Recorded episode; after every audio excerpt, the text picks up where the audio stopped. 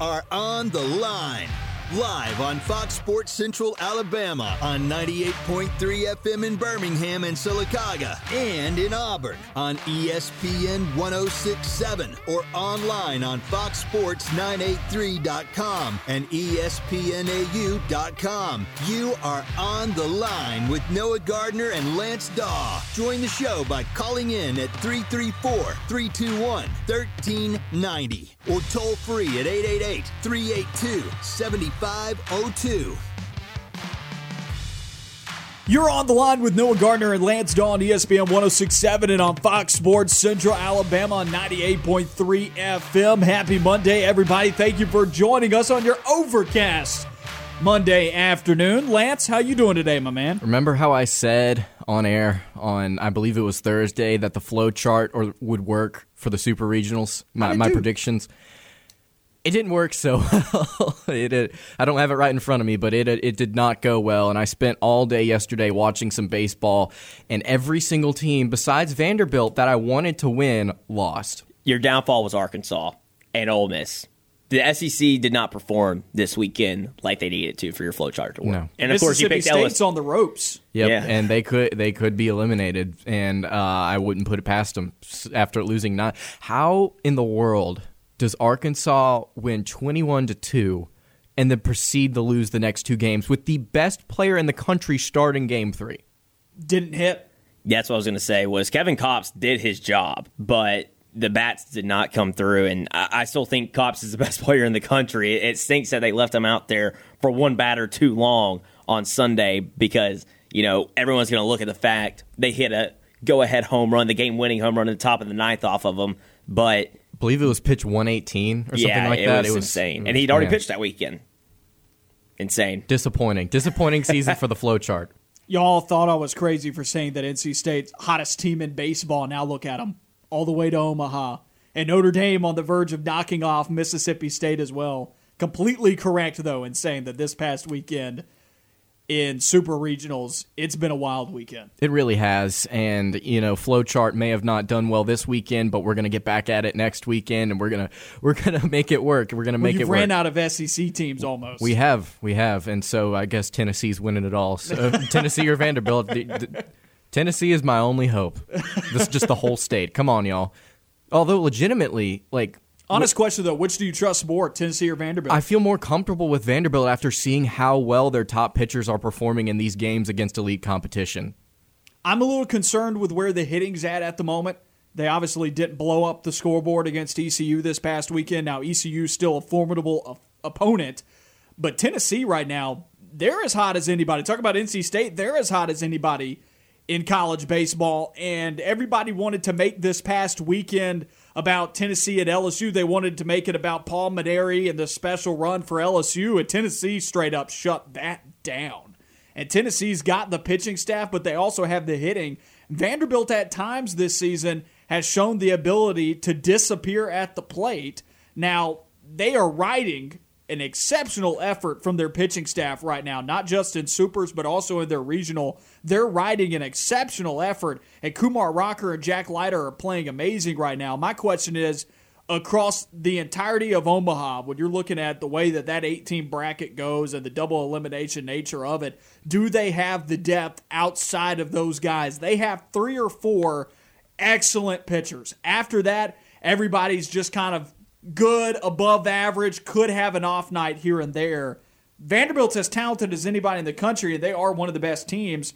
But I could see someone like if Vanderbilt finds themselves into the double elimination bracket and they're starting to run out of arms, I could easily see someone like Arizona or Texas that also found themselves into the elimination bracket that have some bats, especially Arizona, the way they're hitting right now, could find a way to eliminate Vanderbilt. What I would add to that is that Leiter and Rocker have even had bad outings this year. Rocker against Georgia, and Leiter's done it once or twice where you didn't really expect it to happen, but a team comes out and puts up fireworks against them. And that could very well happen in Omaha, especially with their first matchup being against Arizona, who is fourth in the country in They're batting not average. scoring 10 runs in a game. They're not happy right now. Right. And yesterday exploded, or yesterday evening exploded against Ole Miss, no doubt about it. in that ball game when they had a massive third inning. They before before Ole Miss knew it, they were down like thirteen to one in that ball game. That so, was a really sad ball game to watch. That was painful. I was like, "Come on, Rebs!" And I don't know about you guys. I picked Arizona, so um, not not too upset about it. forget Arizona, man. That's the problem. Is you you look at this bracket and uh, Arizona's going to match up against Vanderbilt first game in the winners bracket to start things off. Again, Vanderbilt's pitching's really, really talented. What what Arizona did to get here was swing the bats well. That's an interesting matchup. Of course, I, I don't know how confident I feel in either Tennessee or Vanderbilt to to get it done, but you know they both have things that I really like. Whenever you look at this other bracket, we're still waiting, I believe, on Virginia and Dallas Baptist to finish th- finish their game. Mississippi State, and then Notre Dame. obviously Mississippi State and Notre Dame to fill out that second bracket. Currently, Texas and Tennessee uh, ha- have solidified themselves in Omaha. That's going to be fun to see uh, who they match up with. But uh, the SEC really disappointed me this weekend. Does anybody have the score on the Dallas Baptist game right now? That's the team I'm rooting for all the way through to the end. Dallas I've adopted Baptist this team. is currently up two one, top of the six. You can go watch that one on ESPNU. That's the team I've adopted to win it all, man. That's the team I've adopted. Wouldn't So- that be weird if a non-power five school won won the the entire thing? Well, I've picked them all the way through to this point, and so I'm really hoping that they can squeeze it out against Cav- against the Cavaliers. It, it was like Coastal Carolina a few years ago. I believe that was a team that did it. yeah. The the Chanticleers. And DBU, they are not anything special on either side of the game, whether it be at the plate or out in the field. They're just gritty. They have found ways to win throughout this NCAA tournament. You look back to the Fort Worth regional, they did it by virtue of the bat. But in this series against Virginia, it's been pretty low scoring. They're just gritty right now and finding a way to win, and I love watching that. Christian University as well. I'm all for it. I'm I'm excited to see if, if Dallas Baptist can make it into uh into the into the Omaha. Not number one on the mound, not number one on the plate, but number one in Noah Gardner's That's heart. right. So I, I hope that they can. I hope that they can make it. Also, you know, forget Virginia for the basketball stuff, man. Jacob, appreciate the great information as well as always on what's going on in college baseball. Y'all keep me up to date with what's going on in the baseball series between Dallas Baptist and Virginia. Then you got Notre Dame and Mississippi State later on this evening as well, and a big one: Dudy versus Rudy. One of the best, one of the best name, one of the best headlines that you could have gotten for for Super Regional this past weekend. So I'm lo- I'm loving it. I'm still pulling for state. I'm, I, although I don't know whether or not they can actually take that game. I am still pulling for state very, very hard. In college basketball news, Auburn officially signs KD Johnson. He is now officially an Auburn Tiger as he signed his financial aid agreement with Auburn. What are the Tigers getting in KD Johnson, and do you think he will start? We talked with Christian Clemente about him last week. Seems to believe that KD Johnson is a lock at the two. Well, something that we, we were really excited about whenever he did commit to Auburn is we're getting a guy that's going to be incredibly efficient and be incredibly consistent in the backcourt. Again, we've talked about this a little bit before on the show 13 and a half points per game, 2.8 rebounds, 1.2 assists per game, shooting 43% from the floor. And he did it in only 22 minutes per contest. Usually, or usually, whenever he was subbed in, it was because Sahvir Wheeler, who, who was out, and Sahvir Wheeler was a really talented point guard for the Bulldogs last season. He obviously transferred to Kentucky. KD obviously transferred to Auburn, but he's going to bring a lot of consistency to this backcourt that didn't really have that last season. Devan Cambridge not shooting the highest clip. Allen Flanigan not in his natural position whenever he played the one or the two. Sharif Cooper wasn't the best shooter from outside. He was able to dish it around whenever he was out there, but towards the end of the season, teams were figuring out how to stop his offensive game and at least make him win it at the free throw line. Auburn's getting another ball handler, and we've talked about this a little bit last season. Whenever Auburn didn't have a guy that could actually handle the offense and actually dribble the ball around, the offense completely shut down. Having having somebody like Justin Powell or Allen Flanigan or even even Turbo Jones, who in my opinion was not a good point guard, out there running the offense, the offense slowed down and was not as efficient as it could have possibly been. You get a guy like KD Johnson, who's a combo guard and can do a little bit of both of those things I'm I'm happy. I'm I'm happy with him as a scorer. I'm happy with him as a man leading the point if we have to. Of course, we have Wendell Green and Zep Jasper who can also do that, but it's another depth piece at the one, and it's a guy who I believe can start at the two and be efficient. You see guys like Devan Cambridge, who again I believe only shot like 27% from three last year. I may be wrong on that. I'd have to go check, but he was not he was not the best player to have out there for a 40 minutes or to start a game. Of course, Bruce may go in the first week or so of the season and say Devan Cambridge because he's my senior, he's my he's my veteran guy. I'm going to have him out there. I'm going to start uh, start him because he's been with the program and he's a veteran. But I think Bruce will shift later in the season to, to potentially having KD start at the two so I'm with Christian Clemente. We talked about this with him last Friday. I think we could see Cambridge start at the two again to open up the season, but eventually Johnson will take over. So yes, I think this is a kid that can start, and he can definitely start in 2022 or 2022 to 2023. Number to call 334 321 1390. Whatever is on your mind, call into the show. We want to hear from you. What do you think about KD Johnson? Will he start? Do you like this? Are you pumped about it? Are you as excited as we are? We think this is a really good get for Auburn. For me, I see this and I see the trajectory of his career, and he's got four years of eligibility left in college basketball. And I see the future of Auburn's backcourt. He's at six foot one, 190 pounds. That's still undersized to make it to the NBA, even as a point guard. Now, you can, if you're an exceptional point guard in college basketball, especially if you can score away from the basket. If you can shoot the three really well, even at six foot one, 190 pounds, especially when you're as athletic as KD Johnson, you're as quick off your first step as we saw with him at Georgia. He's got the ability to get to the bucket. If you've got all those things, then you can make it. But so much about making it to the next level in any sport, unfortunately, in this day and age, and I don't always think it's right, but – it, it typically is a good indicator. It has to do with your measurables. And KD Johnson's a little undersized to make it to the next level at the point guard position, but it can be done at six foot one. It's not like he's Jared Harper. It's not like he's Sharif Cooper. It's not like he's below six feet tall. He is still six foot one, and he's filled out too. He's he's he's pretty built. So I look at his trajectory though, and I see that he is a little undersized, and I think that could keep him parked in college for a little bit.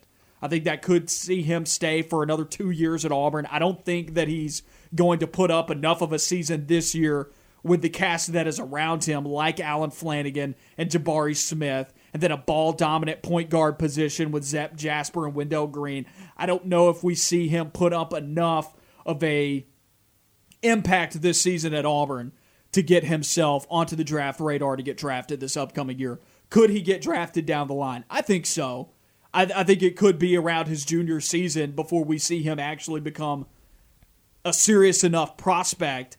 And even still at that point, I see more of a second round player, and I don't know if his draft stock ever increases past that. It's kind of funny. Auburn folks are now becoming accustomed to when they get a player thinking, oh, when is this guy going to declare for the NBA draft? When is this guy going to take off? It's gotten to that point, and I think when you look at Auburn's roster right now, the fact that they've got two guys that have gone pro off of this previous team, and Sharif Cooper and JT Thor, and both of them, I'll be real, I think are going to get drafted in the first round. See both of those guys go. You see before that, Chuma Okeke and Isaac Okoro, and the Jared Harper went the same class with Chuma Okeke. You're just getting used to losing one or two guys every year to the draft, even not just graduation, but to the draft. You're getting used to losing that. Folks are now beginning to wonder about that for a lot of players. And down the line, KD Johnson, and, and players are beginning to do that too, though. Players are beginning to use the NBA system the way I think that they should be using it because the NBA is affording them this opportunity to go and test the waters and actually get advice. You should declare. If you're serious about going to the NBA and you had a good season, declare and get advice and see where you're at. And then if you like what you hear, then stay in. If don't, come back. I love that the NBA provides that. Eventually, I think that the NBA is going to change their rules to allow kids to leave after high school. And that will probably keep guys parked a little bit longer in college than what we're seeing right now. But at least that there's this fallback opportunity, unlike there is in college football, for players to get an NBA approved agent, test the waters, and then come back if they don't like the way things unfold while they're working out for teams and they're getting advice and whatnot, they can still come back. So I like that. And I think we see KD Johnson probably do that after this season But then I think he'll come back, and you probably got another two, three years, maybe even four years out of KD Johnson. So I see a future player for Auburn that's not only really good right now. You talk about efficiency, 13.5 points per game and what 22 minutes a game last year 22 and a half minutes per game last year across 16 games and he did that as a freshman who missed two-thirds of the season you can already see the trajectory of his career in college basketball. You, you can see it take off especially here at auburn in a play style that is going to fit him a little bit better than maybe what he had at Georgia. Yeah, I agree with you. I think KD Johnson's probably going to be with the program for at least another two or three seasons. I'm not so much concerned as to what he's going to be able to do to get to the NBA, but I'm more concerned about understanding that he is going to be a long term prospect here at Auburn and thinking, okay, what can he do to improve his game in the college world? Because last year he was efficient. Somebody that I that I look to kind of compare him to, even though I believe that they're very different players is in, in, terms of projection is J'Von McCormick. Something that I saw from him in his first year with the Tigers was efficiency. He shot 52% from the floor and he shot 50% from three. That was in a limited backup role. What did he do when he finally got the starting job? 38% from the floor, 30% from three. He was way less efficient whenever he was he was t- shooting the ball at a higher volume. I really hope that we don't see that with KD Johnson, and I agree with you. I don't think we will because we talk about mouths to feed on this roster. He's not going to be one of them. A ball dominant point guard. You've got Allen Flanigan at the three, who who is who is the leader of this team essentially right now. Jabari Smith, who is an NBA draft pick, he's going to be getting. He's your number one mouth to feed. Right, he's going to be getting all the touches, and then Walker Kessler, who wants to run the floor, shoot the three, and do a lot more than what he did during his time at North Carolina. So I think they're going to put him in in a in a starting role, but he's going to be a reserve as far as like where the scoring output comes from, and if he can stay stay limited on the amount of shots he ta- he takes, I think he'll stay consistent. I think he'll stay efficient. And projection wise, I don't see him as an NBA draft guy. Again, you go, you talk about his size, six foot one, one ninety. That's not necessarily desirable in the NBA, but he's somebody that can really make an impact in the college game, and that's what I'm looking for here. He's he's he's a really good long-term college prospect. He's not somebody that I'm trying to build up into the NBA. He's somebody that I'm trying to get on this roster and to build chemistry with some of these guys guys that are going to be here long term because he's going to be here long term as well. I think he's going to be a mainstay in that backcourt for, for quite some time, and, and that's a good thing for Auburn. It's something that we haven't talked about whatsoever. Bruce Pearl loves this. Although Bruce Pearl, I feel like, has talked about more as an offensive mind as one of the better offensive coaches and one of the better offensive team builders in college basketball. He starts his best defenders. And KD Johnson averaged 1.9 steals per game last year. He's a tenacious defender. He's a guy that'll get in your face. For lack of a better word here, um, it, it's kind of he can be a pest to opposing guards, right? He's going to be in their face. He's always going to be around them. He's always going to be looking to pick their pocket. I, I don't want to compare him to Patrick Pat Be- Beverley yeah. of the NBA, but because Patrick Beverley definitely lacks on the offensive side of the basketball, right? And Patrick Beverley is, is really not a well liked player in the NBA either. Whereas KD Johnson, very likable player, and he's definitely got an offensive side of this game. If anything, that's the upside that you see in him. He just happens to also be a tenacious defender that can pick your pocket and go for two steals a game across the entire season. And that was a, that was as a freshman. So that's something that I think this Auburn team will take advantage of, and it's going to allow them to get out and run just the way that Bruce Pearl wants them to. Auburn's got long defenders. Auburn's got a long team. Maybe not necessarily at point guard. Zep Jasper, though, you talk about him. He was an all conference defender at College of Charleston. Wendell Green Jr., I don't think that you brought him in for his defense, but Zep Jasper, great defender. You've got KD Johnson can defend. Allen Flanigan, long. He can defend. That's honestly what he came to Auburn best at was being able to defend. Jabari Smith, I don't know how much longer it gets than being six foot eleven at the power forward position. And then you got Walker Kessler, seven foot one. Auburn is extremely long. And then you talk about how they shot block in the paint. Auburn, this this is some of the most long Auburn teams we've seen ever. Yeah, I believe it was the seventh tallest team in the country last year that we had, and you're bringing in a seven foot one guy, and you're bringing in a six foot eleven power forward. I mean, it's just going to be insane. And early on in Bruce Pearl's tenure, it was it was about shooting the three and getting out in transition and and being a high octane team. I think we're going to continue to see that, but it's interesting to see how the recruiting style has shifted, and now Auburn's bringing in some of these really really tall guys to come in and shoot the three. You talk about next year's class, the only guy that's actually committed to Auburn is Sage Tolentino, who I believe is seven feet tall. Auburn's getting these guys that can protect the paint and can score in the paint and can run the floor at six foot eleven, seven feet tall. It's it's interesting to see how how the game has shifted for Pearl, and I think we are going to see Auburn get out and transition and shoot. And I'm not saying that this team is slow, but I think it's going to shift just a little bit, and Auburn's going to play some incredible defense this season. You know, an interesting statistic about this Auburn team from last year they had 6.7 blocks per game to their 6.3 steals per game. They actually had more blocks per game. You don't see that too often. They had more blocks per game than steals per game, ranked first in the SEC in blocks and last in the SEC in steals, at least in SEC play statistics alone. 6.3 steals per game is not getting is not getting it done. And I'm sure that's something else they probably saw in KD Johnson like, yeah, this guy's going to help us out on the defensive side of the, the floor because Bruce Pearl teams like to get out and run. They like to force turnovers, and last year they just didn't do that. And I think that significantly hampered Auburn's defensive efforts. Yeah, you actually look at a guy like Wendell Green. He aver- actually averaged 1.6 steals per game. So Auburn went out and got they've got guys right now that can protect the rim, but they I'm not again I'm not saying they're slow, but they don't have guys that can pick pick somebody's pocket. They brought in two guards this season that can do that. They're overall like all around Auburn's got a very solid basketball roster.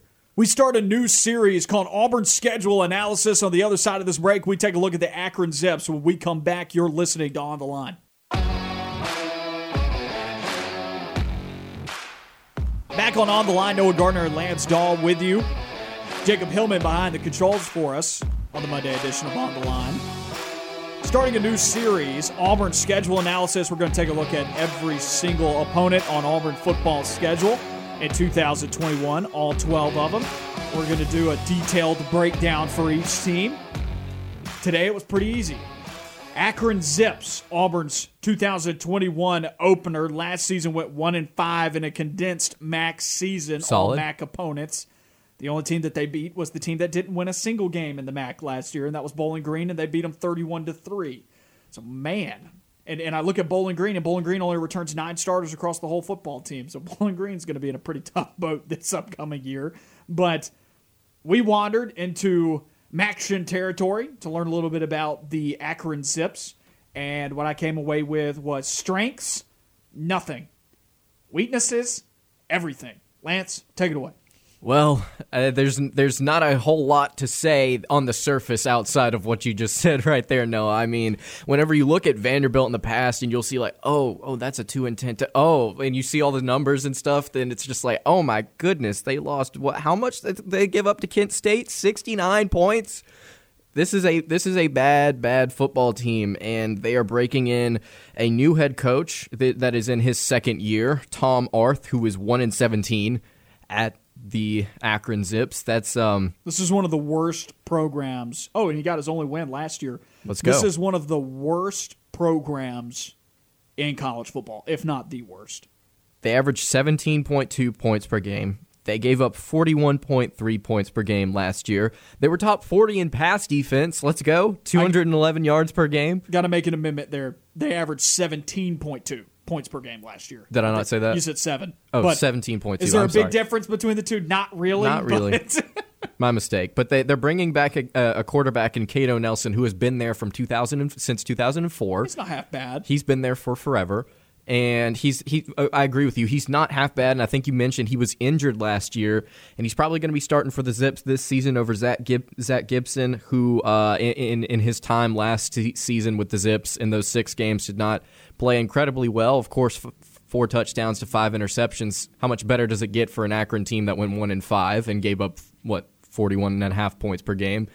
You know, it's it's it's really tough to to assess this team because the only things that I can see are just bad. And the if I if I were to point out a bright spot, it's that they do bring back 16 starters and they're 31 31st nationally in returning production. But do you really want these guys coming back after what happened last year? Entire offensive line is back, but four of them are second year freshmen because last year didn't count. So that's a point in their favor. Maybe the offensive line's a little bit better this year, but you look at the defensive side of the ball. I'll take a stab at that side. Gave up over six yards per carry some of the better teams on their MAC schedule ran all over them last year. Tank Bigsby will probably, I, I hope he's out of this game by midway through the third quarter. But as much as much fun as it would look to have Tank Bigsby go for over 200 yards in this game, probably not great for his longevity.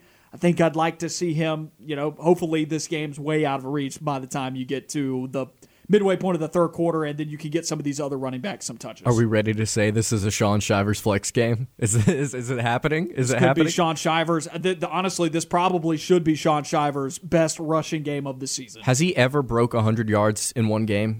Jacob, research department, own it, my man. I would imagine, but I don't know for sure. I'd have to go. I'd have to go look, but I, I don't Jacob's believe he has. It. But if if he has, or if he is not, this is the game.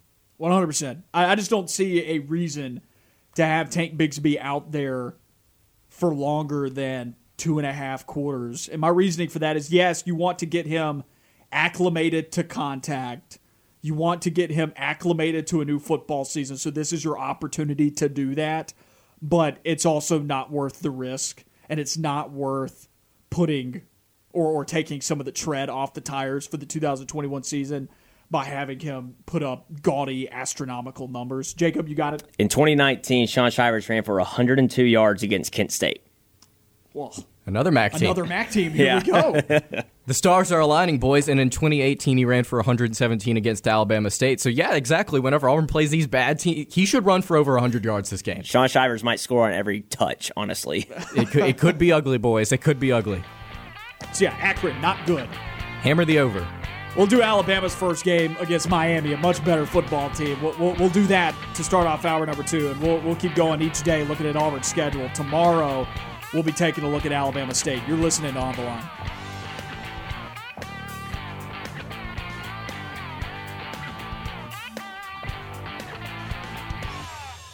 Stay on the line. More of the show when we come back.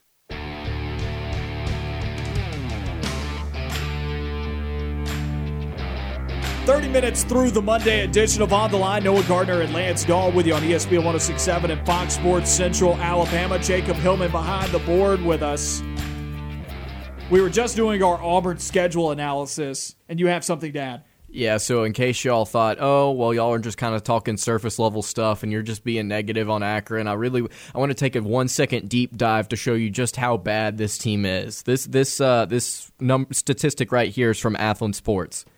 The Zips surrendered a touchdown on 45.9% of opponent possessions, second worst nationally, only behind Bowling Green, who Akron beat 31 to 3. Just want to just want to throw that out there. Uh, it's 46% of the time. If you ran a play, you scored a touchdown against the Zips. Auburn's probably going to score 90% of the time. It's it's going to be bad. If Anthony Schwartz was still at Auburn, they've literally just like, uh, throw it deep yeah, what we scored, we got the ball back, throw it deep. It's another touchdown. Why even cover? Every day, or at least we're going to try to do this every day. Depends, you know, if there's breaking news or something like that. But every day, as a part of our off-season content, going to do our Auburn schedule analysis. Going to take a look at every single one of Auburn's opponents on the 2021 schedule. Of course, the next one tomorrow is Alabama State, and then we, today we did Akron. So give us a couple days, we'll get to Penn State, and it'll be a, a, lot more substance to it. But early on, the schedule's a little a little light for Auburn. I was about to say if Kent State scored 69, Auburn's going to score a million, but in their four games, Kent State statistically actually led the country in points per game at 49.8. They played four games, they went 3 and 1, and obviously their season high was 69 points against Akron, but Auburn should still score a million you think about that crowd. You think about how badly Auburn's going to want to get out there and just play football. It's going to be it's going to be brutal. That's something that I want to ask you real quick. Do you think with that atmosphere, and we know it's going to be electric, with it being the first home game, the first full capacity home game in over two seasons now, or or it'll be have been two years ago. Do you think that that is going to? Do, do you think that guys are just going to come flying around making the exceptional plays? There's not going to be any rust. Of course, there's rust always in the first game of the season. But do you think guys are going to be so amped up that they play better, or do you think it could be cause for mistakes? I think for these SEC teams against Group of Five schools, it's going to be cause for the Group of Five school to make a mistake simply because of the atmosphere. I think the SEC teams in this first week, whenever they play cupcake matchups, are just going to destroy. It doesn't matter whether or not the SEC teams are focused or they've got so many jitters they can't stand straight. Auburn and, and, and these teams that are playing cupcake matchups are going to blow these teams out of the water. You saw what happened for Mississippi State uh, for these past couple of baseball games against Notre Dame. I believe they set the NCAA record for largest crowd in super regional history. But Notre Dame's handled it. They've handled it well, but that's a that's a that's a legitimate Power Five ish Yeah, school. it's a really good baseball team. Akron will fall apart against Auburn. I thought the same thing about what if Auburn comes out kind of too fired up, but you know, after last segment, hearing about how awful Akron is, I don't think it matters, I think emotionally Akron's just going to fall apart. right? Other question here to you then: offense or defense first? I have a clear answer here, without a doubt in my mind.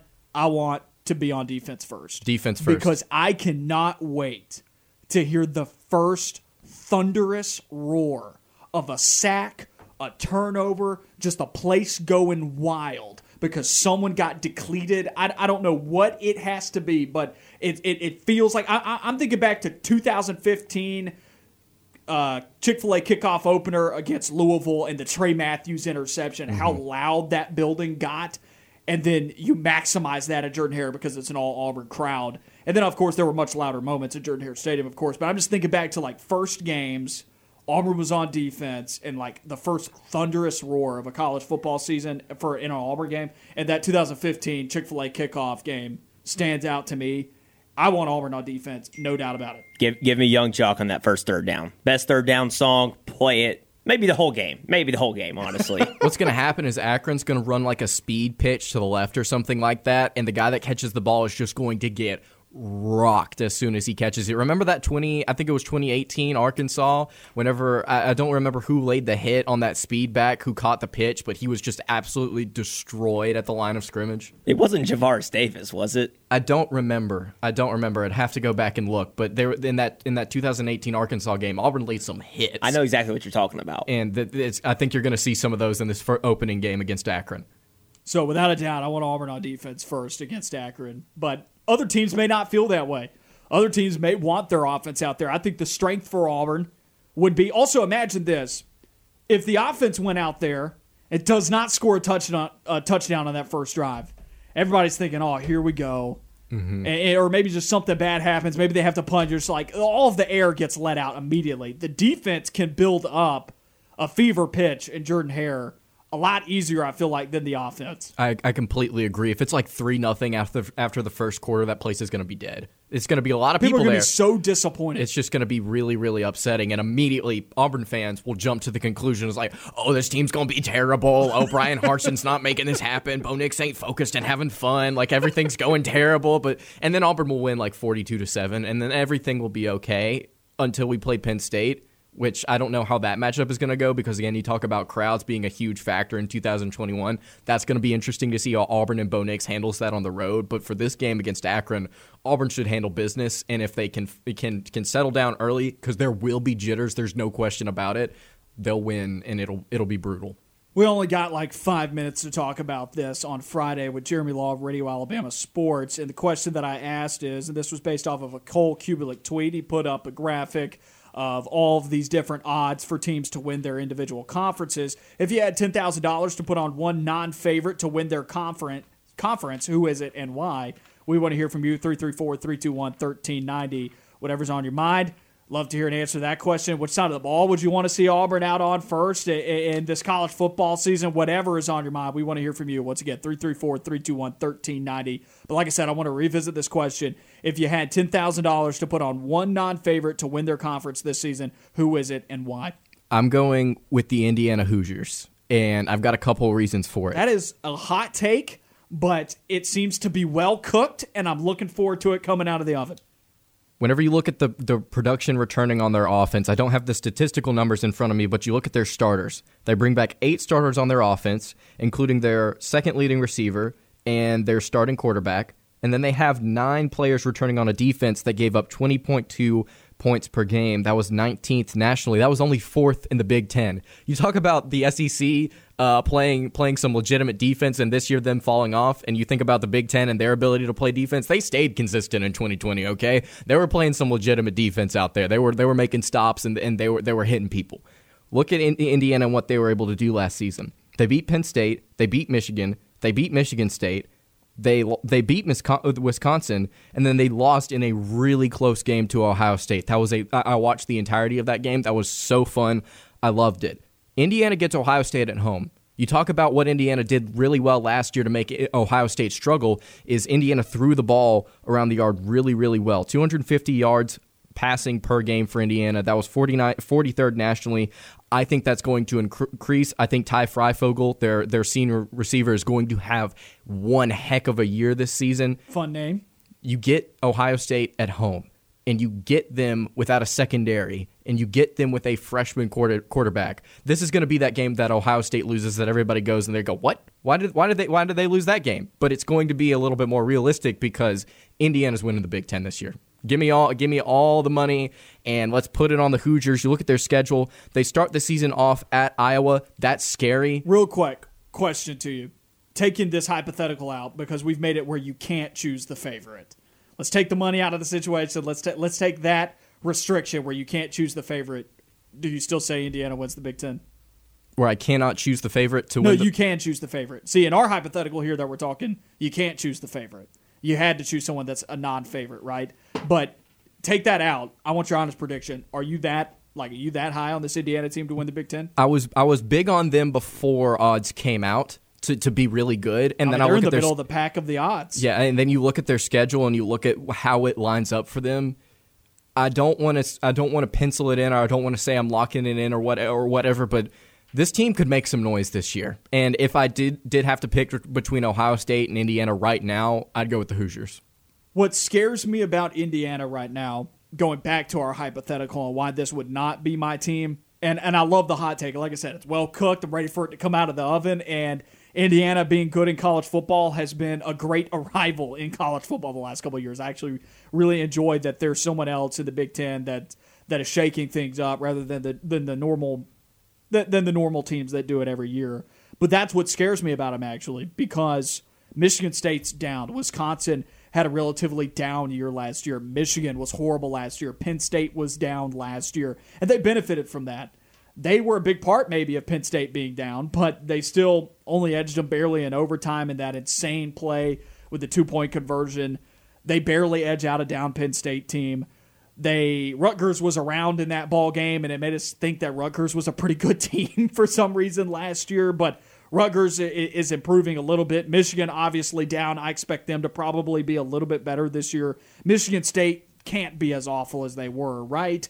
And then Ohio State, despite the fact that they probably have one of their worst secondaries that they've had under this new regime, and then also that their quarterback situation is now more uncertain than we've seen it in over a decade, maybe even 20 years, they still have better players than Indiana and a lot of times that talent wins out. I've just seen the supposed small underdog team that everybody believes, man, this team could this team could take down Ohio State, and then Ohio State doesn't trip up to them. And the team that I look at a lot of times is Northwestern. Northwestern's had a couple of teams like that. They've just Ohio State's never lost. And so it, I have a hard time getting there. But I'm with you. This is a fun Indiana team. If Penix Jr. can get back to where he was at prior to his injury that he sustained last season, this is a fun Indiana team, and I see no reason why they can't win nine games. Yeah, I can I can definitely see them winning nine games, and the question is, whether or not they can get past that. Right now, I believe they can because again, you talk about how these teams were down last year. I think some of these teams are going to carry over and still be bad this year. I don't like think Sparty. Exactly. I don't think Michigan or Michigan State are going to improve dramatically so to where they, they go and then they beat Indiana. I think Indiana still has a really good good chance in those games, and I believe they're going to win. The schedule, though, I'm looking at all these different teams. They have to play Penn State on the road. They have to play Maryland and Michigan on the road. They have to play at Purdue. Those are those are tough games for a team like Indiana. But again, these teams were are, are down and they're trying to come back up. I believe Indiana can steal one or two games here and there, and then they can beat the teams that they should on the road.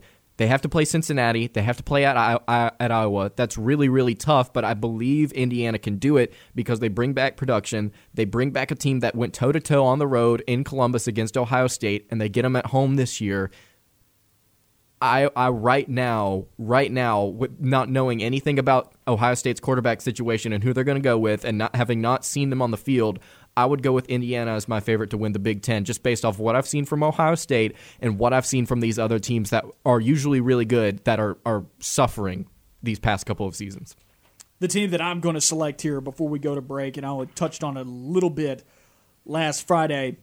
UCF right now, not the favorite to win the American Athletic Conference. Cincinnati, of course, but it's so hard to repeat if your name's not Alabama or Ohio State or Clemson. Those three teams, of course, repeat year in and year out, Oklahoma as well.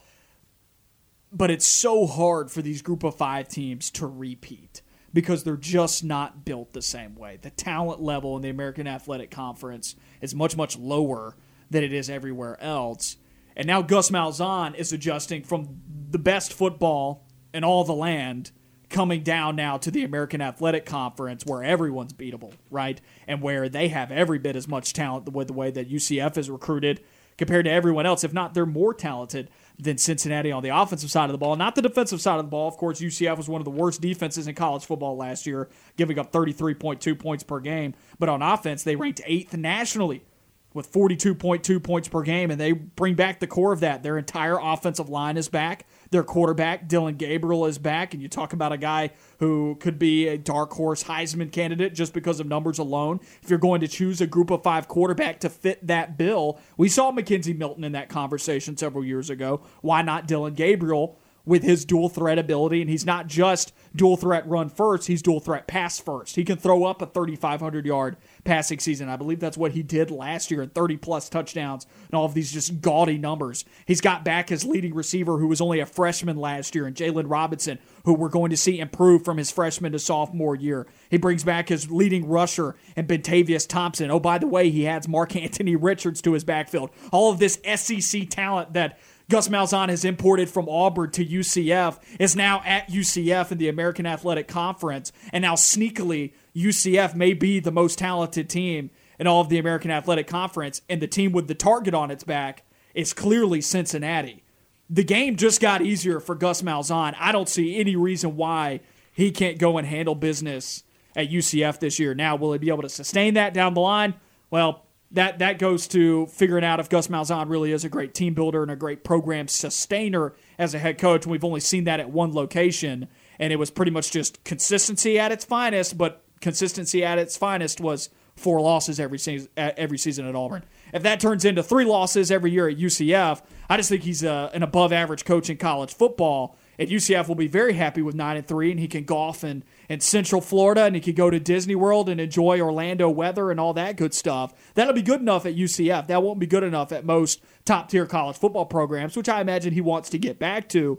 But I think he wins a conference championship at UCF this year, and I, I, I think he gets dangerously close to a college football playoff appearance if he's able to go undefeated. And, and, a lot of that centers on can they beat Boise State in week one, which I definitely think is a real possibility. Jacob, you got something to say? Big update from the Columbia Super Regional. So this is Dallas Baptist, Virginia. We got a score update. Yeah, and uh, Virginia's trailing two to one in the bottom seventh, two outs, bases were loaded, Don't and Kyle Teel of Virginia with a big grand slam for the Cavaliers what to lead five with, to two. What is it with Virginia players with the name Kyle trying to hurt me? big swing of the bat, center field, and you should have seen uh, in the sixth inning. Dallas Baptist player hit one to center field, bat flipped the heck out of it and got robbed of a home run. Mm. He oh, so it was over the wall. Dude jumped up. yeah, it was a robbery. Oh, no. How many were on base at that point? It would it would only been a solo shot, I think, but so yeah, it doesn't matter. No, it doesn't. What's the score? Five to two, Virginia in heading to the eighth inning. Man, man, this is this is tough. That, that's a tough way to go out especially with how gritty this team is. This hey, is kind of like what Levi said during the NCAA tournament. You'd have to uh, who, who, who's UCLA's coach again in basketball? Why Mark Mick Cronin. Yeah, you'd have to kill Mick Cronin to beat him. Same thing. You got to kill Dallas Baptist to beat him, right? Well, hey, they still have two innings. They got six outs. We'll see. We got to take a quick break here on All the Line, and when we come back, we'll wrap up hour number one. Back on On the Line, Noah Gardner and Lance Dawe with you on ESPN 1067 and on Fox Sports Central Alabama. Before we wrap up hour number one here, let's take a listen to what's on TV tonight. Hey everybody, it's Noah Gardner with What's On Tonight. Some movie selections for this evening. Shooter is on AMC at 7. Superhero movie with Spider-Man Homecoming on FX at 7. Melissa McCarthy stars in Spy on FX Movies at 640. Rom-com with He's Just Not That Into You on Pop TV at 7. And live sports, two NBA playoff games are on TNT. After stealing Game 1 in Philadelphia, the Atlanta Hawks have fallen behind 2-1 in the series. Game 4 is in Atlanta as the Hawks and the 76ers square off at 6.30. The Utah Jazz are up 2 1 of the Los Angeles Clippers as they go to game four on at 9. And then HL playoffs, it's game one of the Stanley Cup semifinals between the Montreal Canadiens and the Vegas Golden Knights at 8 on NBCSN. And the MLB, the Chicago Cubs and the New York Mets play at 6 on ESPN. The U.S. Tokyo Olympic trials continue with the day two finals in swimming on NBC at 7. Copa America soccer is on FS1 at 7 with Paraguay versus Bolivia. I'm Noah Gardner, and that's what's on TV tonight. Wrapping up hour number one of On the Line, Noah Gardner and Lance Dawe with you, Jacob Hillman behind the controls. We only have 20 seconds left until we go into hour number two. What are you watching tonight, Lance? All I know is all my money's on Bolivia tonight. what? I don't. Okay, it was straight up. Don't know anything about like professional soccer. Well, Nothing. neither of those teams are that good. Well, Spain and Sweden are at halftime right now, and Spain's had the ball for 80 for 84% of the time. 455 passes to Sweden's 90, nine shots to three shots. That does not shock me whatsoever. No. Spain has one of the most uh, has one of the slowest offensive systems in world soccer. So it's They like Virginia the basketball. billion It's like tri- the triple option. Yeah, and Sweden is perfectly content with just sitting back and, and playing the counterattack. So, what's the score in that one? 0 0 at half. Makes sense. Nice. That's it for hour number one of On the Line. We'll be back on the other side of this break.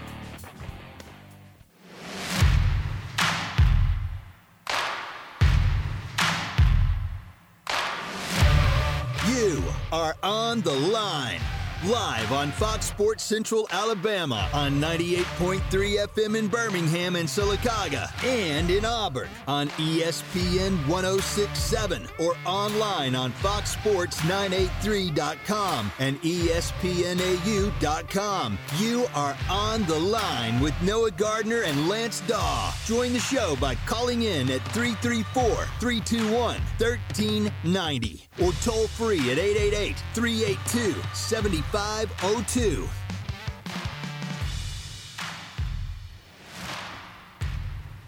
Hour number two of On the Line. Noah Gardner and Lance Dawe with you on ESPN 1067 and Fox Sports Central Alabama on 98.3 FM. Hard to believe we're already halfway through the Monday edition of the show. Jacob Hillman behind the board for us, keeping us up to date with a lot of the stuff going on in super regionals today. Really, the only super regional game going on right now is Dallas Baptist Virginia, which Virginia has gotten out now to a 5 2 lead as those two teams are in the eighth inning. And then tonight, you've got Notre Dame and Mississippi State, which is going to be a very enjoyable game to watch with the way that A, Notre Dame has been hitting across the series. They scored eight in the first game and nine in the second game. And then for the fact that it, the nature that it is game three of a super regional with two very good baseball teams right now. And up to this point, we have not gotten that many game threes as far as super regionals are concerned. There's been a lot of sweeps And I need this game to be a blowout. I need Mississippi State to come out there and just for show the sake of the flow chart. for the sake of the flow chart, for the sake of the SEC, and for the sake of the fact that I just don't like Notre Dame, it, which has turned more into a joke at this point. Can can we just see like a like a twenty one to two type game, like the Arkansas NC State game, and just see Mississippi State cruise to Omaha, please? I picked Notre Dame, and Jacob said to me at that moment when he saw it, he said, "That's a terrible pick." You would. and, You know, now I now I kind of need it. Now I kind of need now I kind of need Notre Dame to win, just for just for you know going nah. I will be honest. I'm not. I'm shocked that they won that game the way they did yesterday. But I still think that Mississippi State's going to cruise tonight. I would imagine. I think I'm sitting in that in that area now. But they Notre Dame has made it all the way to Game Three, and this is where pitching staffs get depleted. And the team that can hit better, you kind of have to wonder: Does the fact that it's gone to Game Three benefit the team that is substantially a better hitting team? And Notre Dame has proven that. You you cannot deny Notre Dame has hit the best stuff that Mississippi State has to offer at this point, uh, you can't deny Notre Dame's a great, great team at the plate. We had questions about that going into this series, but now they have hit one of the best pitching staffs in the country. It's going to be interesting to see. Uh, you know, I, I really, I'm not like totally emotionally invested in this, but I would be really upset to see Mississippi State lose. It's going to be interesting to see this football season how we all react after what could potentially be like an Auburn loss like midway through the season, how we're all going to come in on Monday and how interesting that that show is going to be. But on the other side of this though, if Mississippi State doesn't advance, you only have two teams in Omaha from the SEC, right. and that's going to give Pac 12, Big 12, and ACC teams ammunition to be like, see, the SEC's not that good. LSU didn't deserve to be in. Really? that, that uh, There's been a lot of that going around about LSU being in. If you yeah, wander yeah. into college baseball Twitter, a lot of Pac 12 teams were like, LSU didn't deserve to be in, which I don't think they deserved to be in either, but they showed out when they got in. They made it they out made of one. Count. Yeah, they That's made right. it out of one regional. That's all that matters. SEC boys, can we get a chant going? I'm kidding. no, I'm I'll kidding. do it. SEC. No. SEC. I I deny it. No. Why? I would, no. Conference pride is dumb. That's fair. In football, people ask me like, uh, SEC's playing the national championship. Why aren't you rooting for them? And like, you know, there, there's always that joke that Satan's in the Bible. You don't root for him. I, I, do think that having in it, being in a better conference helps each team individually, but I don't think it helps enough where you should be super outgoing about loving a team. Yeah, I mean, look at Clemson. The ACC is not very good outside of Clemson, and Clemson's doing just fine. So during that that playoff semifinal against Notre Dame and Alabama, you were pulling for Notre Dame to make it to the national championship. Yes, you heard it here. Wow, you were pulling for Ohio State in the national championship I really was, game. I really I was pulling for Fields. See, but. I'll say this though, I love Najee Harris and it stinks as a Cleveland Browns fan, and I'll remind everybody of this. It stinks as a Cleveland Browns fan that he plays for the Pittsburgh Steelers because this guy is going to set the NFL on fire. He's he is the best running back to have played at Alabama under Nick Saban, and one of the best running backs to have ever played at Alabama all time. And he's going to show that at the next level, and I think he already showed that with his season last year at Alabama. I was hoping for a good football game. I didn't want to see Notre Dame get destroyed because I'm tired of watching college football playoff games end in destruction but I I do like me some some Najee Harris. I was reading a Bleacher Report article the other day, and I, I, saw you know he he's at camp right now and he's practicing with his guys, and I saw you know they were asking him how he feels about this offense and the, the transition from the the college game to the pro game, and he said you know he's just out there and he's focused and he's having fun, and you know we could see him as the NFL MVP at the end of this season. I'm kidding. And, and something that was actually said though, there is a coach for the Pittsburgh Steelers that was quoted as saying Sometimes he has to tell Najee Harris, man, I've got to go home because he stays for hours after practice right now at this time of year. Najee Harris is serious, man. I, we are going to be talking about him as a top tier running back in the NFL after this season. It, it is not going to take long. You talk about one of the teams in the NFL that A is committed to a running game, first of all, instead of a passing game first. The Pittsburgh Steelers have to be at this point because of the longevity of Ben Roethlisberger and Noodle the fact arm. that he is. I don't know if it's gotten to that point, but it's it's definitely deteriorating quickly. It was really bad. Like it was it was good to start last season, and then as the season progressed, it very quickly went to oh no. Just doesn't have a lot of tread left on his tires. And Najee Harris is coming in. You look at the previous running backs. James Conner was successful. You go before that, you see what Le'Veon Bell has done. Pittsburgh has a really good history with their scheme making running backs successful. And Najee Harris is coming in right now, not having taken a lot of hits, having had a pretty easy collegiate career. And I don't mean that against him in any way in terms of what he's done in working out and how hard he's worked. I'm just saying he, he did run behind an Alabama offensive line. That's a whole lot easier to do than running behind a South Carolina offensive line or anything like that. That's all I'm saying. He's got more tread on his tires than Kevin Harris maybe when he comes out, right? right? Because Kevin Harris is taking a lot of physical punishment, whereas Najee Harris was able to avoid more of that than the average running back probably and, by virtue of where he was playing at. And whenever he did have to make a guy miss, he would simply just jump over them. You saw that in the Notre Dame game. And Harris really hasn't dealt with a lot of injuries up to this point, or, or really any. I mean, he, he's going to the next level pretty fresh and he's going to a Pittsburgh Steelers team that is going to have to rely on him. James Conner is no longer in Pittsburgh. What do they have? Benny Snell, who also a, a, a favorite of mine. They have Benny Snell and Najee Harris, two great SEC running backs in their own right. And Benny Snell will be number two on the depth chart. It's going to be Najee Harris, and he's going to explode this upcoming season in the NFL. I think so. I think so. He and was, it's his versatility. They Right. can throw to him out of the backfield. They can get him involved in different ways. He's a much larger version of Christian McCaffrey. I'll go. I'll go ahead. I'll say this hot take because Najee Harris will stay healthy at the next level because he's so much larger than Christian McCaffrey. I, I, I think he, he moves into that top tier, maybe even ahead of Christian McCaffrey after this upcoming season. With the way we're talking about him going into his sophomore season. I was going to say he's a better version of Le'Veon Bell because Le'Veon Bell was able to do those things and he was able to be patient. He was able to have explosive runs and catch the ball out of the backfield. But Najee Harris just seems to have a lot more power behind his runs and he's he's able to he's able to just release quicker and he's be he's able to get past the line of scrimmage quicker. He he's versatile. He's able to be he's able to be that pass catching back. But man, he's got some he's got some power to him. And McCaffrey right now is being utilized so much. He's special. And, and we'll talk about this later in the show. We're going to talk about the best players of the 2000s to ever win a Heisman and then discuss should some of these guys have won. And we will talk about Christian McCaffrey later in the show. And Christian McCaffrey's special. This is not a knock on Christian McCaffrey. This is more of me talking up Najee Harris as a running back. The reason why I bring Christian McCaffrey into the discussion, I, I know they're completely different players. McCaffrey is a lot smaller of a running back. He's a lot more finesse, but he's also had to deal with a lot of punishment in the Carolina Panthers system because they have focused solely on Christian McCaffrey, and that is why he has dealt with so much injury at the next level. Najee Harris, though, is going to a place where it's not going to necessarily be all about him. I, I think it is going to be centered around him, and they're going to utilize him probably more than the average running back in the NFL, and they should because he's a special talent, and they're dealing once again, as you put it, noodle arm with Big Ben. They're going to have to, but I don't think it's going to be as much of a degree as Christian McCaffrey because there are actually other good supporting weapons in the Pittsburgh offense, like Juju Smith Schuster, like Chase Claypool. There are actually receivers at Pittsburgh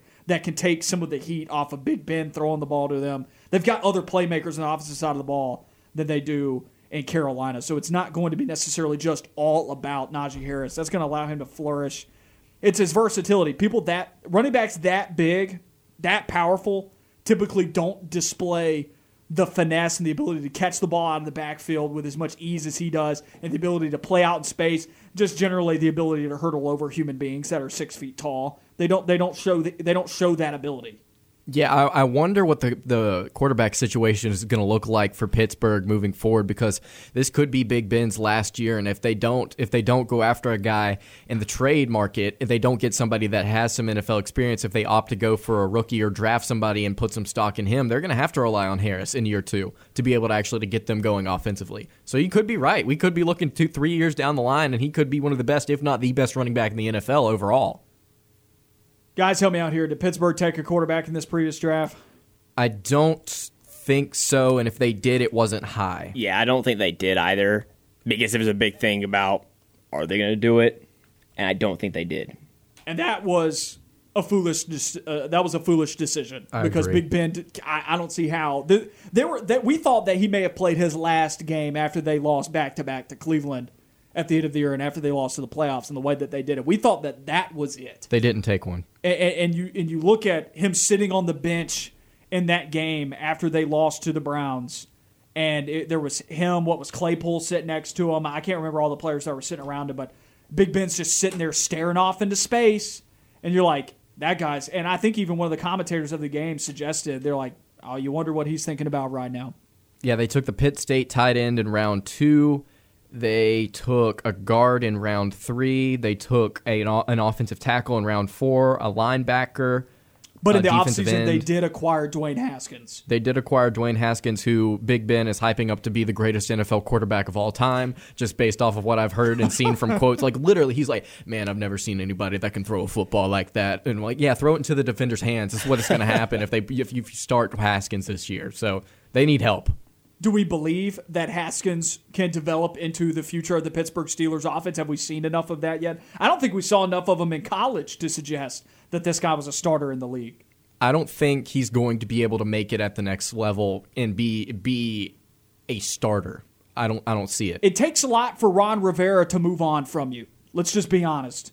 He stuck around with Cam for forever. He had his guys in Carolina, even after Cam on the roster. I mean, I think back to Kyle Allen, and now look at the fact that Kyle Allen is in Washington with Ron Rivera. He has his select group of players that he really likes and believes in. It takes a lot for him to move on from you, and Dwayne Haskins was out in a year. From what I understand, I, I, back in the day, like whenever Haskins was at Ohio State, I watched a lot of tape on him and watched a lot of analysis, and there were a lot of mechanical issues as far as his release and his throwing motion, and I don't think th- those have gotten better in the NFL. Couple that with the fact that I don't think he's, I, am not saying he's dumb. I'm just saying IQ wise, I don't think he's on the level of an NFL starter, like like a legitimate one. I don't think he's going to be able to carry that out and be able to read defenses and be able to play at that at that next level consistently well. So I, I, don't think that Pittsburgh has got their, their, next guy in Haskins. So I made this comment while I was watching Cleveland take on the Bengals in week two, and it, and it got to about the third quarter. And it was a Thursday night game. It got to about the third quarter, and I saw Joe Burrow, you know, killing the Browns by virtue of a thousand cuts. And I thought to myself, I was like, I would not be shocked if in like three years the Steelers were the worst team in the AFC North with their quarterback situation looking like the way it does right now. Then, of course, we saw the Steelers last year, you know, going on a stretch of, of like, what, nine or 10 games undefeated. And then everything blew up at the end, right? Which kind of makes you think, well, what were they in those first 10 games? Were they just fortunate to have gotten past some of these teams through their first 10, 12 undefeated, whatever they did? Because the way that they ended the year was not pretty. Mm-hmm. And it's like, is that, does that trend carry into this football season this year? I think it was the easy schedule that they had early on. I agree. They were playing the NFC East. That I think the AFC North was matched up with the NFC East. And that was true. That's part of it. The Browns, amongst if you're looking at last year's win percentages uh, added on to this year's schedule, the Browns have the easiest schedule of all AFC North teams. The Steelers are up there in like the top three toughest schedules in the NFL. And so my question is does what we saw at the end of last year carry into the beginning of the 2021 football season? And, and, it's very possible. And so I would not be shocked if this is the beginning of the descent of the Pittsburgh Steelers organization if they can't figure out the quarterback position quickly. But there is something to note Pittsburgh has to be an attractive spot for a free agent quarterback, right? I think it has to because they have a really good defense. They've got pieces on that offense. Again, you've got really talented receivers. You now have Najee Harris, who is probably going to be a breakout star just based on what we saw in college, as long as he stays healthy. If they can get a quarterback, then they're going to be in good shape because that defense will hold their own. But I just don't, I just don't know where that's going to come from right now. It may not be this year for Najee Harris, and and for folks wondering why we're talking about the Steelers so much, this conversation began talking about Najee Harris's role in the Alabama or excuse me, in the Pittsburgh Steelers offense this upcoming year, it may not begin this season because Big Ben is still there. And even if Big Ben gets hurt, Dwayne Haskins is not the worst backup in the world, right? He can still get he can still get the football to his receivers. And so this may not be the worst situation in the world for Pittsburgh this year, but I would not be shocked year 2, year 3, I, will say more so year two. It's mm-hmm. going to start becoming more about Najee Harris and the Pittsburgh Steelers offense than it is about these receivers and whatnot. Because these receivers are not going to stick around for forever. They're gonna they're gonna as this passing game continues to deteriorate, they're not going to stick around. Who, if if if the Steelers were to go after a quarterback in the 2022 NFL draft, who would they go after that they could get late first round? That wouldn't be a guy like Sam Howell. That would that's probably going I don't know, top 15. It's a good quarterback class this year, and I can see it spread out enough with as many teams as took quarterback this past year. I could see it spread out enough where you could get something good value at the end of the first round. Mm-hmm. Like I, you know, and I don't even know if I mean, you know, you think about the class this year. You got Sam Howell, you got Kedon Slovis. There's some really good names. Malik Willis out there. Yeah, Malik Willis is someone that's being, you know, regarded as a high first round draft pick. I mean, there's enough names at this year's quarterback class where you might get someone good value at the end of the first round.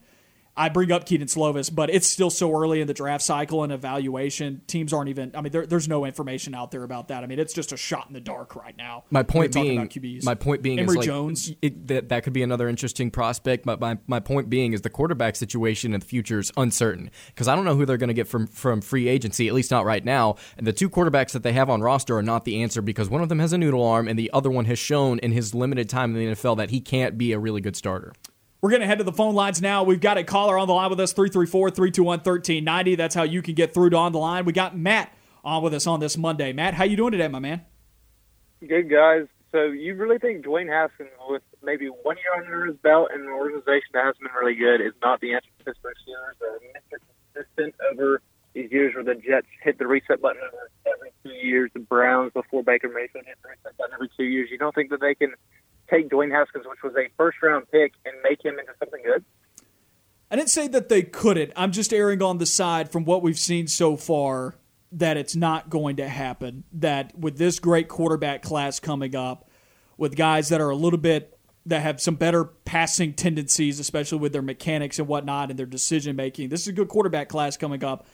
I could see the Steelers say, "Hey, we really need a quarterback," but then again, they have been pretty averse to taking QBs in the in the NFL draft over the years. You just eh, it, I, I the, their quarterback situation has befuddled me. I would have thought that they would have gone quarterback by now, knowing that Big Ben's end is coming soon, rather than look at a guy that has shown some decision making issues, has shown some passing mechanic issues. He hasn't shown us a whole lot to tell us that he is going to be a top 12, top 13 quarterback in the NFL, which the Pittsburgh Steelers' expectations, right, are, are to compete for Super Bowls and, and, win their division.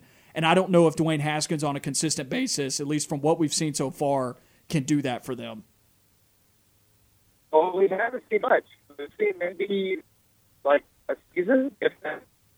That's true. And I'm also thinking back to where he was at in Ohio State, and I wasn't super pumped up about Dwayne Haskins coming out of college either. And he came out of a relatively weak quarterback class as well, which is probably a big reason why we saw him drafted so high in the first round. I think I think a big part of why folks drafted him in the first round maybe it had a lot to do with his measurables. Guy's got a cannon for an arm. He's a big guy. He's tall guy. Shows some athleticism. There's definitely things there for teams to work with. I'm not saying that he's got no potential, right? He's got potential, and that's what you're seeing too. You see it with his with his measurables, and he looks the part. And he looks like a quarterback. And, and I've even seen stuff out there, people calling out his work ethic and whatnot in Washington. And I go back to what I said in this segment earlier about Ron Rivera. It takes a lot for Ron Rivera to move on from somebody, right? Considering how long he's held on to his quarterbacks at every stop that he's been at. So I'm wondering what Washington saw that made them move on from him so quickly with a coach that we have to trust, considering his track record in the NFL and he's been able to get the most out of every stop that he's been at it kind of makes me wonder what they saw in Dwayne Haskins that said, ah, we, we don't really want him. But also, what also could be said is, what has Pittsburgh saw in, in contrast to that that made them want him so much, you know?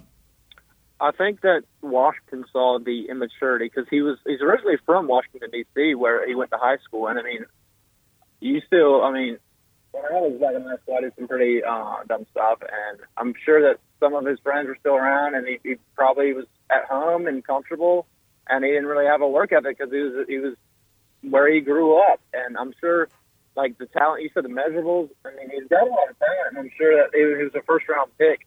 And I'm sure that the Pittsburgh Steelers saw that and we're like, hey, we could get a steal right here. Maybe I mean maybe it doesn't turn out, but maybe it does. Yep. And and I, I don't disagree with that. I'm not ready to write the dude off yet either. He hasn't played hardly at all in the NFL. I got a question for you, Matt. Before I let you go, can you rank the the four teams in the AFC North? I'm are you what? Who, who's your favorite NFL team first? I, am going to assume you're a Pittsburgh Steelers fan. Uh, I don't have a favorite NFL team. I've followed Cam Newton a little bit. Um, I like smaller market teams, but um, so if I were to rank them, let's see. Just in the AFC North. Cleveland, Cleveland, Cleveland first, Ravens, Pittsburgh, Bengals. Okay. So you like I like that hot take. As a Browns fan, I love the fact that you said Baker more than uh, than Lamar Jackson, right?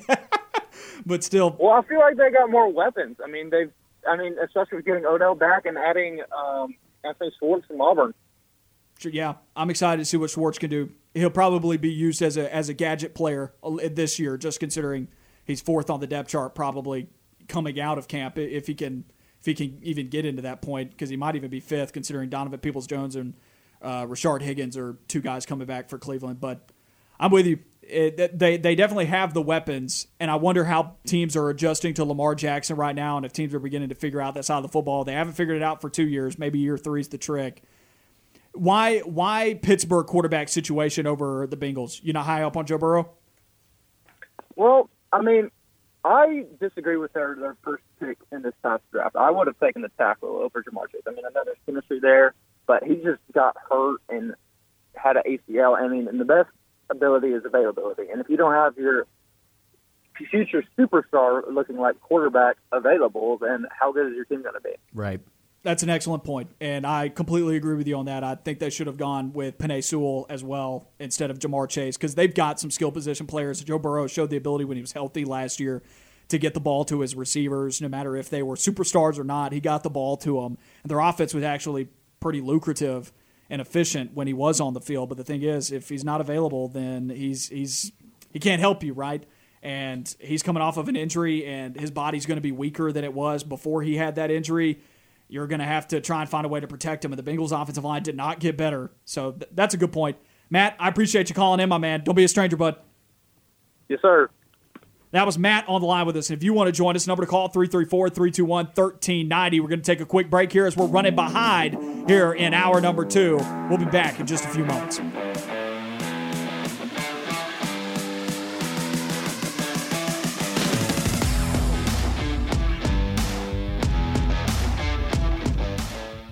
You are on the line with Noah Gardner and Lance Dawe. We'll be right back.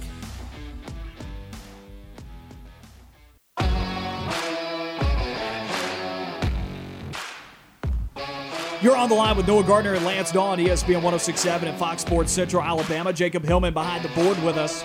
Only a couple of minutes here in this segment. Ran a little long on our previous one, but still, thank you for the phone call, Matt. We enjoy it.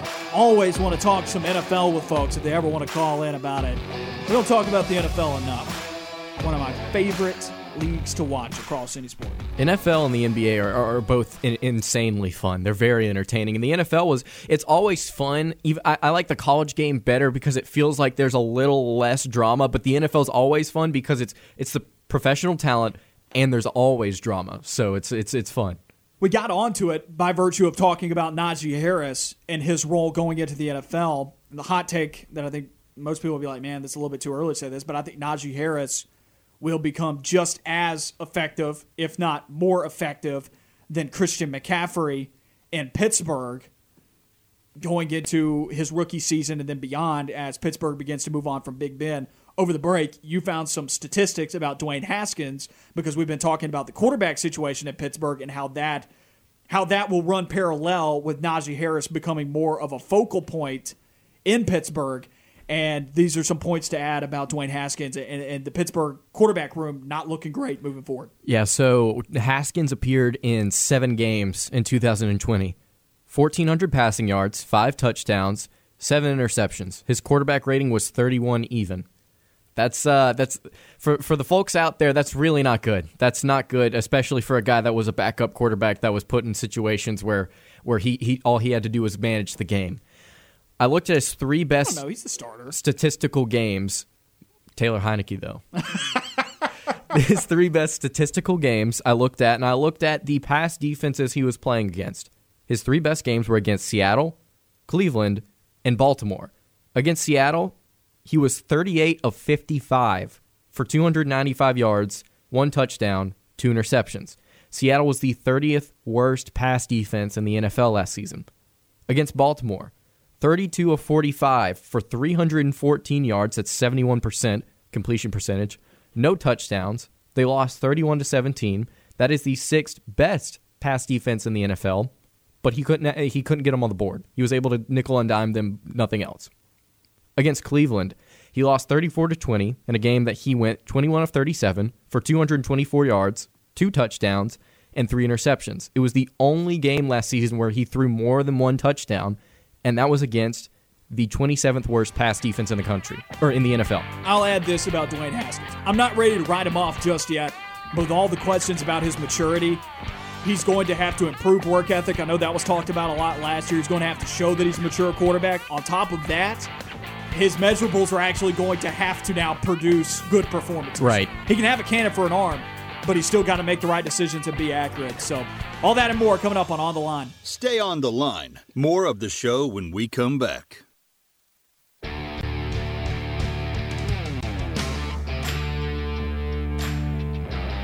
Hour number two of On the Line. Noah Gardner and Lance Dawe with you on ESPN 1067 and Fox Sports Central Alabama. Number to call 334 321 1390. Anything that's on your mind in the sports world, we'll talk to you about it. 334 321 1390.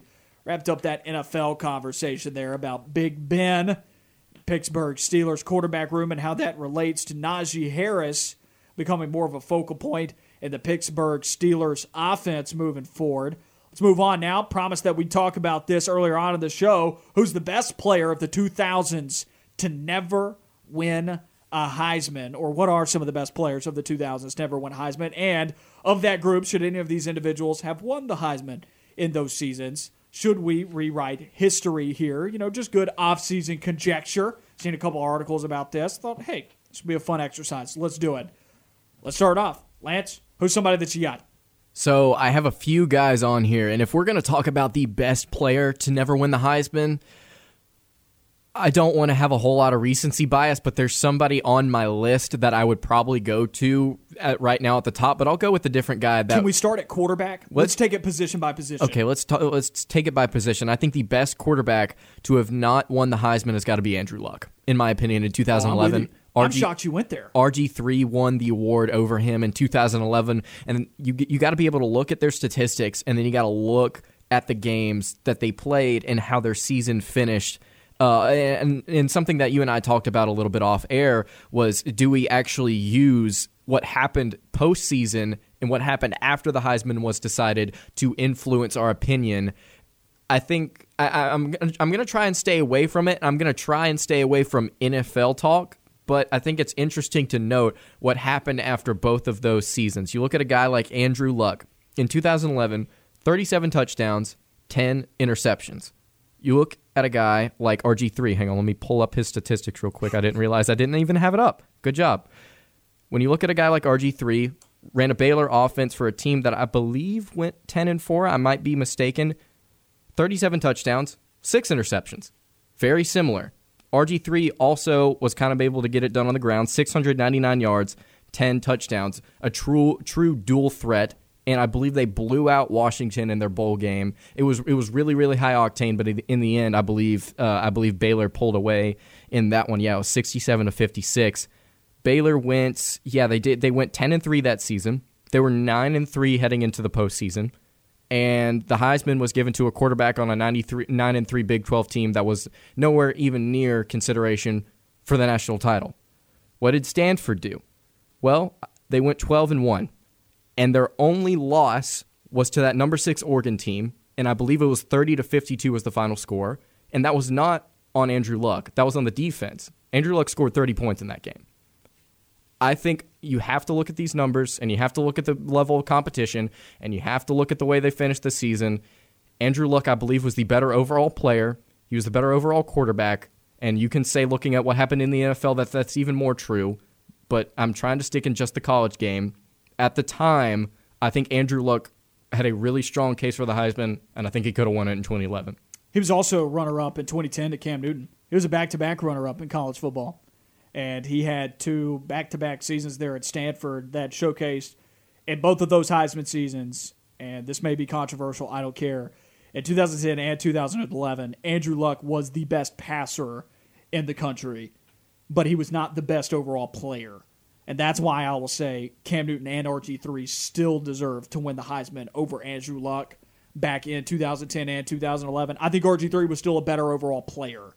His ability to run the football. Now, Andrew Luck still could move a little bit. He was mobile. He showed that in college in terms of his two seasons from 2010 to 2011, or maybe his entire career at Stanford. He had 957 rushing yards. He was not a statue. He was not easily sackable, right? He could still move around a bit.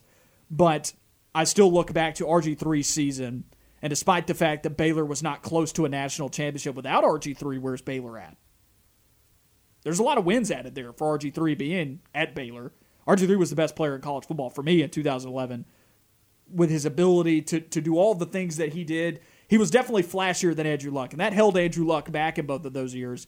Also, this has been brought up, plays in the Pac 12, hard for folks to watch Stanford at the time that they're on television. Most people just aren't paying attention out there. But I still think both of those seasons, definitely 2010 under Cam Newton, but in 2011, that's a year where you maybe have more of an argument.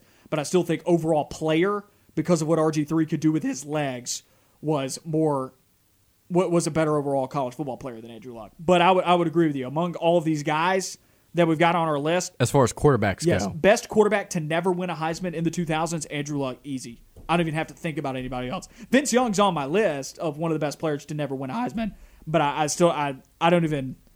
Vince Young was not anywhere near Andrew Luck for me as a passer. And although Vince Young did have the rushing ability, he was fun to watch. I still think when I look at Andrew Luck, and, and yes, to a degree, I look at the NFL after for Andrew Luck. Andrew Luck has one of the most.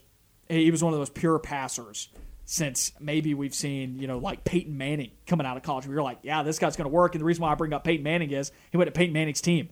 He went to the Colts, right? And he made it work from the very start. And if the Colts could have just protected this man and he didn't have like a lacerated spleen after every football game, Andrew Luck would have had an incredible career in the NFL, but it was cut short due to injury. Now, the question about whether or not he should have won the Heisman in either of those seasons, I think I think that's a that's a different debate. But as far as quarterbacks go, he's the best one to never win. He shouldn't have won it in 2010, for sure.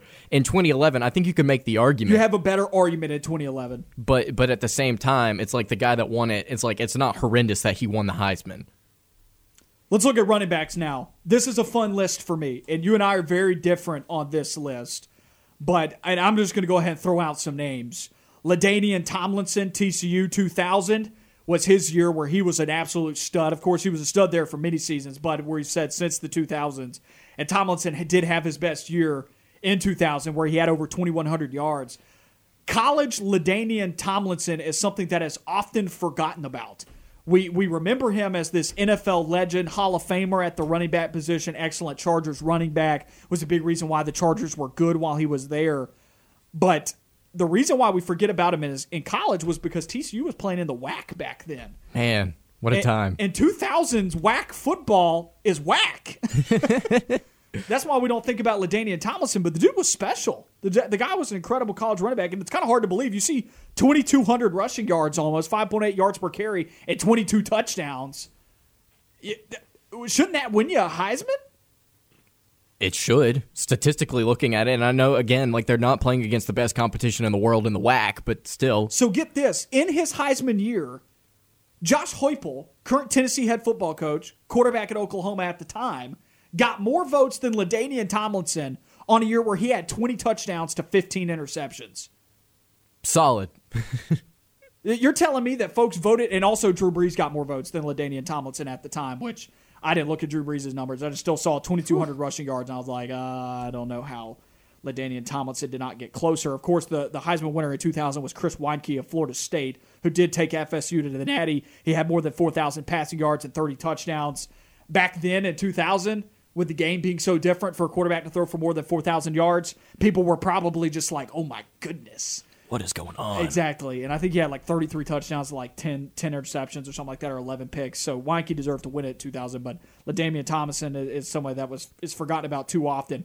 Derek McFadden, Arkansas 07, didn't deserve to win it over Tim Tebow, but Derek McFadden, one of the most fun players in college football. Fun statistic here, a fun fact here about Derek McFadden. He's got a better overall completion percentage, career completion percentage than Bo Nix. Six for 11 passing, 123 yards, and four touchdowns in his 2007 Heisman campaign. I believe collectively he threw for seven touchdowns and one interception over his course And a at Arkansas. 63% completion percentage. They had solid. this dude tossing it around like once a game. That's pretty solid. That's pretty solid. Nix, take notes. I'm kidding. I'm joking. I'm joking. But uh, I- as far as running back goes, I do have Derek McFadden as the best player from the running back position to never win the Heisman. The guy that won it in 2006 in front of him was Troy Smith, and I have some interesting notes really quick on Troy Smith. Again, I'm not debating on whether or not these guys should have won it more so than they were the best player at their position to never win it.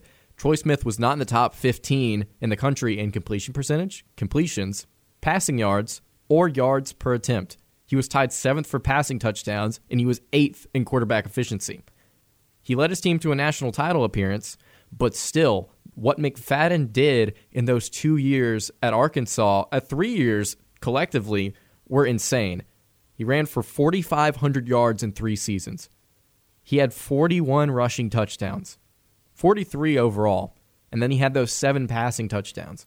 This man was insane. Don't forget about what he did in the out of the backfield catching the football too. That's right. That's right. Uh, th- those two receiving touchdowns, he had 365 yards receiving, so 43 total rush or 43 total touchdowns from scrimmage. He averaged 5.9 yards per attempt, and that was actually not in the top 20, but still, he was the focal point of this Arkansas offense that ran behind him, and he led them to a 10 and 4 season, I believe.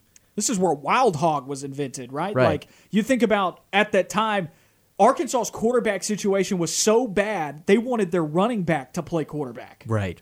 Right. We we were talking earlier off air about the the Arkansas quarterback situation and I looked in 2006 and 2007. I don't believe they had a quarterback throw for more than 10 touchdowns either year.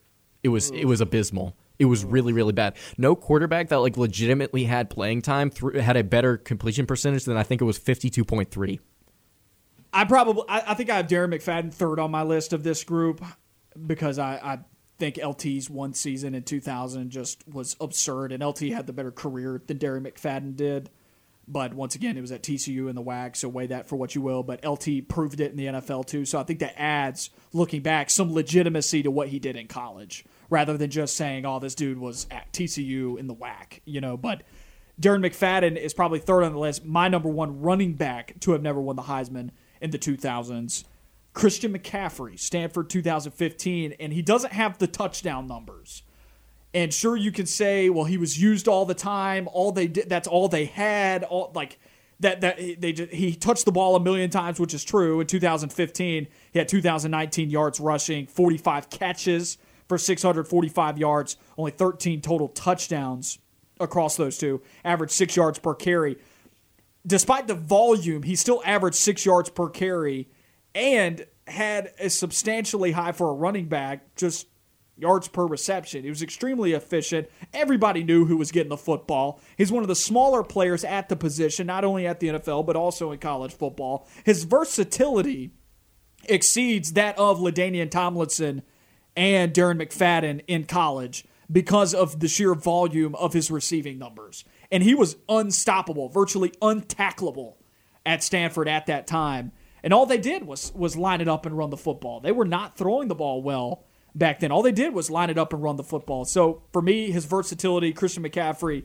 I just remember back to that one season in 2015. Ne- the next year in 2016, he was not nearly as good, but in 2015, that Derrick Henry year where Derrick Henry won the Heisman, which Derrick Henry deserved to win it. I, I'm not saying that Christian McCaffrey deserved to win the Heisman that season. The touchdown, the touchdown numbers keep him from that.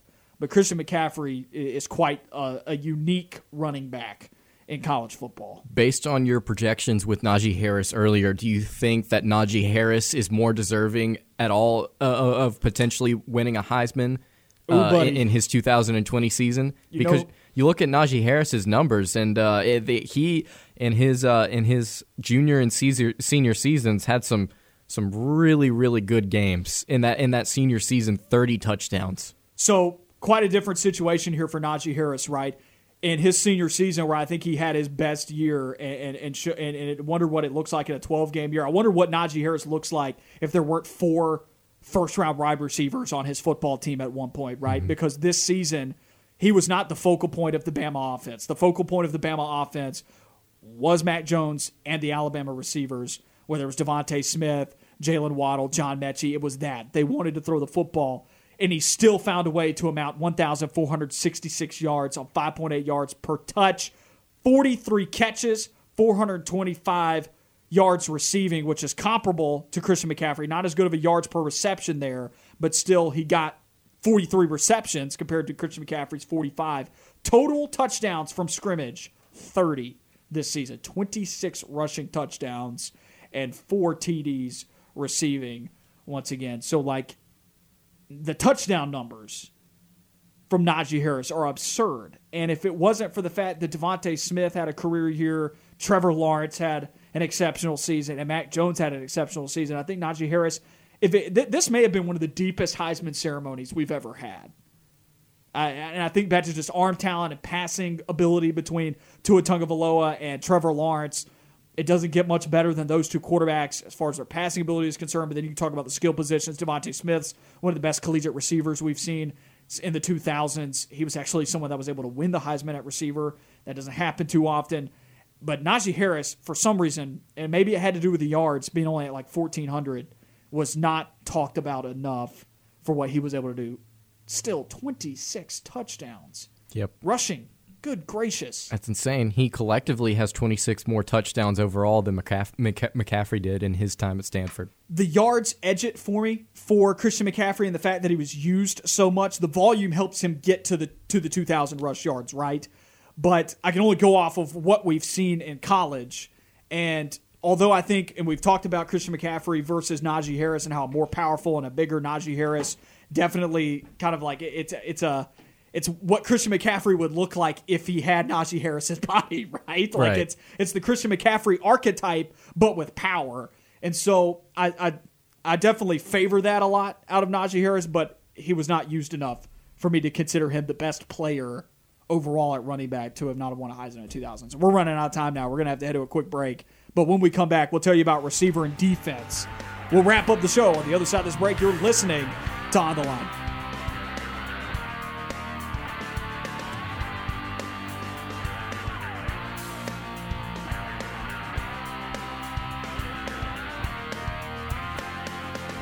On the line on Fox Sports Central Alabama on 98.3 FM and ESPN 1067.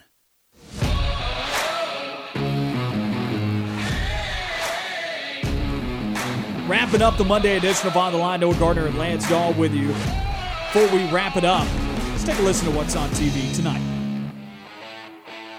Hey everybody, it's Noah Gardner with What's On Tonight. Some movie selections for this evening. Shooter is on AMC at 7. Superhero movie with Spider-Man Homecoming on FX at 7. Melissa McCarthy stars in Spy on FX Movies at 640. Rom-com with He's Just Not That Into You on Pop TV at 7. And live sports, two NBA playoff games are on TNT. After stealing Game 1 in Philadelphia, the Atlanta Hawks have fallen behind 2-1 in the series. Game 4 is in Atlanta as the Hawks and the 76ers square off at 6.30. The Utah Jazz are up 2-1 to the Los Angeles Clippers as they go to Game 4 on at 9. And then NHL playoffs, it's Game 1 of the Stanley Cup semifinals between the Montreal Canadiens and the Vegas Golden Knights at 8 on NBCSN. And the MLB, the Chicago Cubs and the New York Mets play at 6 on ESPN. The U.S. Tokyo Olympic trials continue with the Day 2 finals in swimming on NBC at 7. Copa America Soccer is on FS1 at 7 with Paraguay versus Bolivia. I'm Noah Gardner, and that's what's on TV tonight. Back on On the Line, Noah Gardner and Lance Dawe with you talking about the best players since 2000 to never win a Heisman. We've gone through quarterback, we've gone through running back. I've settled on, as far as quarterback, or both of us settled on Andrew Luck being the best quarterback since 2000 and never won a Heisman. And then at running back, you went Darren McFadden. I went Christian McCaffrey. Now on to wide receiver. And I think, uh, well, well, who do you have at this one? I don't know if we have the same I, one. I think we do. I think we Larry do. Fitzgerald? Fitzgerald. Pittsburgh? Yeah, Love it's it. got to be Fitzgerald. You look at what he did in 2003 1,600 receiving yards, 22 touchdowns, 18.1 yards per reception. In 2003, this man was a monster. And he kind of did it back to back seasons as well. Now, his best year, once again, was in 03. 1,672 receiving yards, 92 receptions, 22 touchdowns. As far as receiving numbers are concerned, DeVonta Smith, who won the Heisman this past year, had about 20 more catches. I think he had 25 more catches, maybe. He had 117 receptions this past year, and that's to Larry Fitzgerald's 92. So he had 25 more catches to get to about, what, 1,800 yards for DeVonta Smith this past year. Right. And still comparable touchdown numbers, right? And Larry Fitzgerald only had like 200 less receiving yards on 25 less catches. So if you're averaging at the clip that Larry Fitzgerald was, if you had as many receptions as DeVonta Smith, then you get there. Does DeVonta Smith win the Heisman this year if Jaylen Waddle is healthy? No, no, he does not. Mac Jones probably wins the Heisman or Trevor Lawrence. I would say more so. You don't think Najee Harris was in the conversation at all? No, because if Jaylen Waddle's even healthy, that's another guy who takes away from Oof, from that's another guy who even takes away from from Najee Harris. So I look at it and I see Mac Jones or Trevor Lawrence wins it. Probably Mac Jones wins the Heisman this year if Jaylen Waddle is healthy. And Jaylen Waddle was a jack of all trades, you know, utility man as well at wide receiver. There's a lot of different things that he could do with his versatility. He's the most versatile player in college football, and that's a big reason why Jaylen Waddle even got drafted before DeVonta Smith did. Larry Fitzgerald had a DeVonta Smith like season before it was cool. Yeah, and, and and Fitz did it in such a different fashion. I mean, he was so physical. Just it's just a completely different play style than Smith. Obviously, they both had the route running down, but but Fitzgerald, man, he was a man amongst boys out there, and you could probably say the same thing, at least from a statistical standpoint, about Smith. But like you look at him, only six feet tall, 175, 180 pounds max, like. It, it, it, he was he was flashy in the way that he did it. He was he was incredible to watch. Defensive side of the ball, there were a couple guys that got on the ballot, and Ndamukong Suh at Nebraska, the defensive tackle. Tyrann Mathieu did it in 2011 at LSU, and then you had Manti Te'o, of course, Notre Dame linebacker, did it, and I can't remember. Uh, I think that was 2012, the Yes. year after that. Jabril Peppers may have even gotten to a, uh, a ceremony as well back in like 2015. So of that group, the guy that I'll go with, and I know you don't really have an opinion on this one. The guy I'm going with is Tyrann Mathieu. The statistics may not speak to it, but if there's a defensive guy on that Right. list who would score you a point or, or like could change the game in different ways, Tyrann Mathieu did it on special teams. Jabril, Jabril Peppers did. It just wasn't as effective as Tyrann Mathieu. Tyrann Mathieu was Right. a big part of LSU going that far that year. Stats weren't there, but he was still probably the best defensive player to never win one. That's it for the Monday edition of On the Line. The drive with Bill Cameron and Dan Peck following us. We'll see you tomorrow, same time, same place. You know where to find us.